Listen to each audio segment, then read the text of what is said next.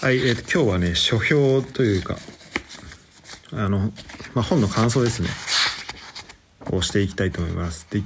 今回読んだのがえーっとつい3時間ぐらい前に読み終わったんですけど「えっと、アトミック・ハビッツ」っていう、えー本で「えータイニー・チェンジズ・リマーカブル・リザルツ」ってことでなんかジェームス・クリアさんって人が書いた、えー本なんだけどどれぐらいかかったかな。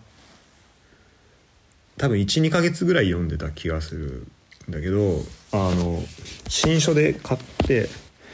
で一応なんかタイトルにはあタイトルというか上のところにはえっとナンバーワンニューヨーク・タイムズ、えーベストセラーみたいなことも書いてあったんでまあちょっとね面白あのタイトルもちょっと面白そうだなと思ってえーなんかアトミック・ハビッツってどういうことだろうみたいな。でちょっとあの結構俺はね気を抜くとなんだろう。一日のリズムがすごい崩れちゃったりしがちなんでなんかその辺のこと書いてあるのかなと思ってこれ買ってみました。これ日本語訳も出てるらしくて日本語だとどういうタイトルだっけな。えっとねジェームス・クリアのあドイツ PDF じゃなくて日本語訳はあそうこれね、えっと、福利で伸びる一つの習慣っていうなんか急になんだろうあタイトルが「ジェームス・クリア式福利で伸びる一つの習慣」でなんか一気にちょっとうんなんかビジネス書感が、めちゃめちゃ出てくんだけど、まあ面白いタイトルの付け方かなと、えー思います。であのねまあ書いてあるこれすごい読みやすい本なんだけどあの書いてあることとしてはすごい分かりやすいんだよね。でなんで分かりやすいかっていうと、まあ、なんかどっかで聞いたことあるようなことが、まあ、要素としてはたくさん書いてあるんだけ書いてあるんだよね。だから書いてあることはなんか聞いたことのあるようなことがたくさん書いてあるんだあってで、まあ、そこにはねあの最後のページにあの出典たくさん書いてあるから、まあ、それなりのその根拠があってっていうのはもちろんある中でその、まあ、聞いたことあるようなことを改めて説明してくれてんだけどその一個一個のあの俺がねすでに知ってること同士の関係性とかそのそこのなんか論理立てた説明みたいなのがすごいうまくてあのすごいスラスラ読める。で大体えっとチャプターの最初のところであのなんか有名なある人の話から始まるんだよね。でその人は例えばなんだろうなまあなんか例えばスポーツ選手であの偉大なスポーツ選手がいてでその人はこういう習慣があった。でそれは、えっとなんでこれを続けることができたかっていうとそれはこういう背景があってっていうのをこう、ね、4つのあの法則に従っ法則に、まあ、のっとって説明してんだけどこの説明の仕方がすごい分かりやすいしその出てくる例っていうのも出てくるあの話もその法則にすとすごいこう結しっかり結びついてて、まあ、分かりやすいんだよね。で4つ法則があって、えー、といい習慣と悪い習慣を作るための法則があるんだけど、まあ、この4つの原則があってそれがまあそれぞれ1つの原則についていい習慣と悪い習慣まあその裏表になってる感じなんだよね。まあ、例えば、うん、といい習慣っていうものを作るんだったら「えっと、make it obvious」って書いてあるから、まあ、その目に見える分かりやすいものに明らかにしましょうっていう習慣。例えば、うんとまあ、歯を磨なんだろうな。朝起きて、えっと、毎日例えば俺今朝起きて毎日起きたらプロテイン飲んでるけどプロテイン飲むんだったら毎朝一番起きて最初に行くところに、まあ、プロテインシェーカーを置いておきなさいみたいな、まあ、そういう感じのこと、まあ、俺これやってるやってるわけじゃないけど。ランニングしたかったら、うん、と朝起きて最初に、うん、となんだ自分の朝起きた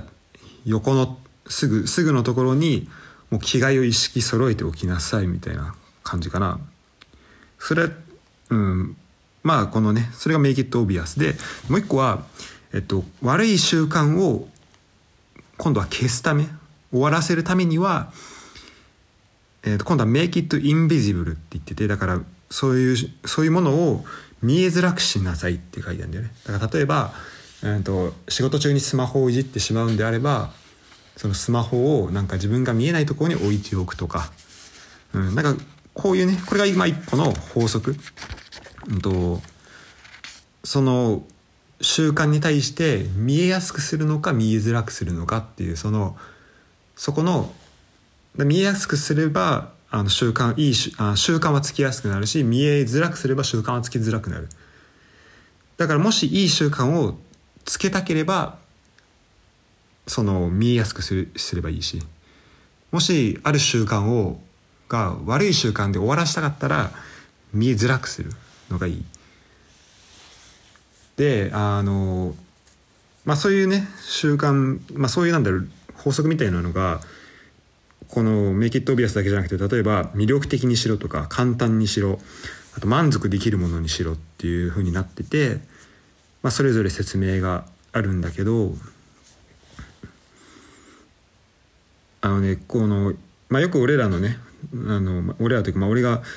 生活しててこの習慣やめたいけどなんかやっちゃうなみたいなものってなんかあると思うんだけどそれって大体その悪い習慣を例えば obvious にしてたりとか悪い習慣を attractive に easy に satisfying にしちゃってるっていうのがまあ原因なんだよね。だからもしそれをやめたければあの逆に、えー、見えづらくで魅力的じゃなく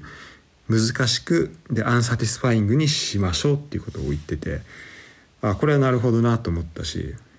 これはなんかある習慣をちょっとつけたりとか新しく何か始めようって思ってる人は結構ねあのあ分かるわって思うところなんじゃないのかな。でそこのねあの説明だったりっていうのがうまくてでかなりね多分体系だってるんでねこうなんか法則でまとめてあるのもそうだしあと今言った4つのその法則の中でもその Make it obvious, attractive, easy っていうのはある習慣を始めるために必要な法則だからと今日から毎日ランニングしたいなと思ったらランニングをまず一歩目踏み出すために大事な法則として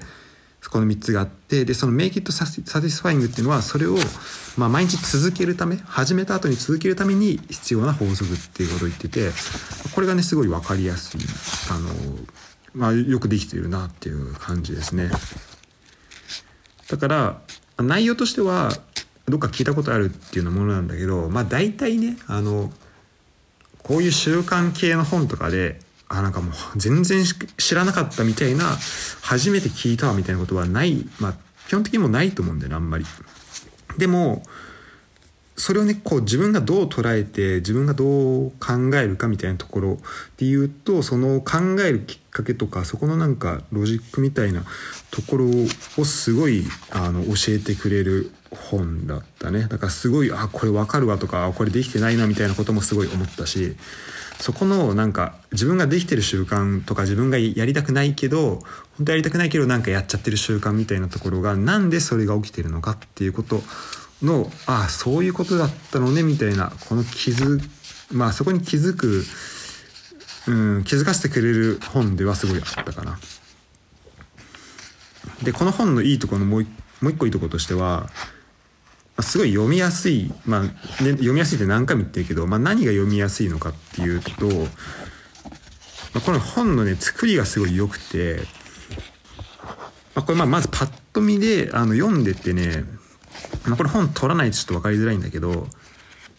えっと、普通のページはね、まあ、紙だから、まあ、こう白いページ白いんだけど、えっと、チャプターごとにこのチャプターがチャプターのその扉絵みたいなのがあ同じえっ、ー、と多分これはきっと奇数ページ側だからページ開いた時に右側に絶対来るようになってるんだよね。で読んでるとあのもうちょっとでこうチャプター終わるなっていうのがまあ分かるわけよ。だからし結構そのねあのこの黒い扉絵みたいなのがまあいい感じのテンポで来るからすごいねあの読んでる感もすごい出るし自分の読んでる進捗も分かりやすいと。でこれねチャプターがね、えー、で一個一個のあとチャ今チャプターって言ったかもしれないけど、まあ、それがだからそれぞれの4つの法則っていうのがあってそれごとにま黒い扉絵が用意されてる。だからあの読読みながらあもうちょっとでこの章あのこの法則についての話終わるんだなっていうのがまあ分かるようになってるんだけど、まあ、もう一個その1個の法則についても大体まあ4個か5個ぐらいのあのチャプターちっちゃいそのセクションみたいのがあってそこでなんかいろんな例を挙げてあのこの法則についてはこういうことだよねみたいな説明をしてるんだけどそれがね1個のチャプターがま10ページぐらいであの本当ね寝る前にちょっと読んで読み終わるぐらいの量なんでね。その1個のチャプターだったら。だから俺がもう最後の方やってたのは寝る前に1チャプター読んで寝るみたいな感じで読んでたんだけどまあもうそれで全然読めちゃうし。で俺気づいたんだけどねこの本読み終わんのあの本をまず読み終えるっていうのがねマジいつぶりかなってぐらいにしたんでなんかそういう意味でもなんか、まあ、本を読む習慣のこの一歩目としてはすごいいい本だと思うしなんかそれ用にデザインされた本なのかなそのね読みやすくなるその読書を続けられるように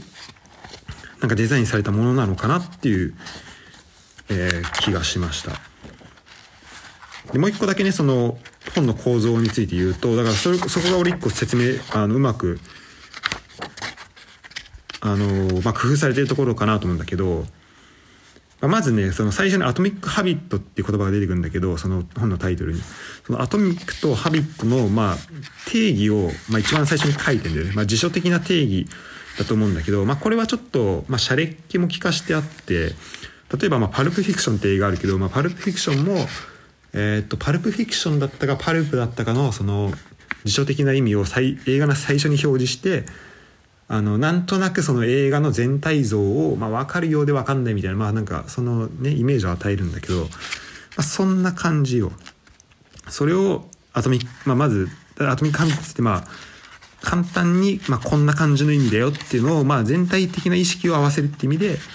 えー、やる。で大体本読むとあの最初になんか謝辞とかが書いてあってそれがすごい長々と続いて特に俺今これ英語読んだからなんか謝辞のなんか意味を調べるのでいっぱいいっぱいになってなんか結局この本は何だったんだろうみたいななんか全然導入に入る前に力尽きちゃうみたいなことがあるんだけどこの本ですごいなと思うのはあのその謝辞がねアペンディックスってこうあの本の一番最後に書いてあるんだよね。だからもういきなり本題から入れて、もういきなりスタートできるって意味で、多分この辺もね、すごいデザインしてあるはずなんだよね。だからここがね、すごい面白いなと、えー、まあ、よくできてるなと思いましたね。で本の内容についてもうちょっとだけ言うと、だからちっちゃな変化をちっちゃな習慣をたくさん積み上げていくだからその一個一個のちっちゃな変ちっちゃな習慣っていうのがアトミック・ハビットっていうのでえそれを積み重ねていくことで、まあ、どうやって大きな変化を起こすかっていう本ですね。なんでこれ面白いんでぜひ、まあ、日本語訳でもえ英語版でも、まあ、俺的な英語版おすすめだけど読んでみるといいかなと思います。これもともとだと27ドルなんだ。ちょっと俺いくらで買ったか覚えてないけど。えーまあ、かなりね面白い本なんで、えー、ぜひぜひ読んでみてくださいということで今回はちょこれ15分縛りで、えー、収録してるんであの15分経ったらアプリがシャットダウンされるようにしたんでちょっと最後早口で喋ったけど、えー、そんな感じですそれではまた。